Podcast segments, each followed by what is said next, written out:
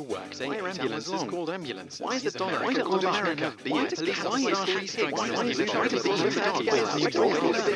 is it Hi, welcome to Weekend Wise, the weekend version of the daily knowledge podcast from todayifoundout.com, where we answer one of life's big why questions. Why donuts have holes? Because bakers make them that way. In truth, nobody knows with 100% certainty why people started putting holes in the fried cakes.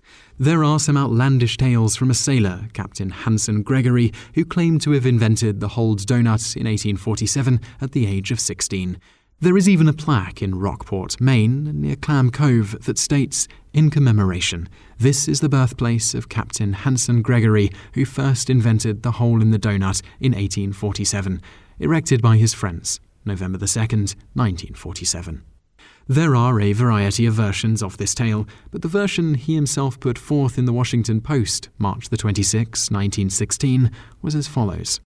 Now, in them days, we used to cut the donuts into diamond shapes and also use long strips bent in half and then twisted. I don't think we ever called them donuts then. They were just fried cakes and twisters. Well, sir, they used to fry all right around the edges, but when you had the edges done, the insides were all raw dough, and the twisters used to sop up all the grease where they bent, and they were tough on the digestion. Well, I says to myself, why wouldn't a space inside solve the difficulty? I thought at first I'd take one of the strips and roll it around, and then I got an inspiration. A great inspiration. I took the cover off the ship's tin pepper box, and I cut into the middle of the donuts the first hole ever seen by mortal eyes. Well, sir, them donuts were the finest I ever tasted.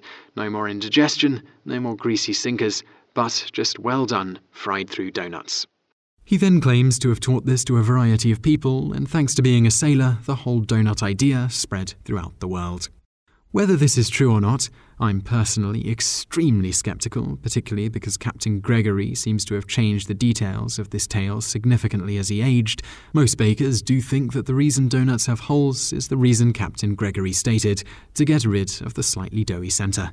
However, given the timing of when Hold's donuts first popped up, and given that people have been frying up dough and making donut like cakes for centuries, and no one thought there was much need to remove the centre, excepting some who would put fruit and the like there instead, an alternative theory has been proposed, which is my personal favourite. It is simply that the holes in the middle of donuts made a convenient way to display the cakes for sale. Around the same time donuts with holes popped up, first in New York City, bagels were also becoming very popular in New York and were commonly put on display stacked on wooden dowels. It may simply be that bakers in New York first got the bright idea to put holes in the dough before frying when one or more of them thought to display the donuts in the same way as bagels, on dowels, which no doubt saved display space.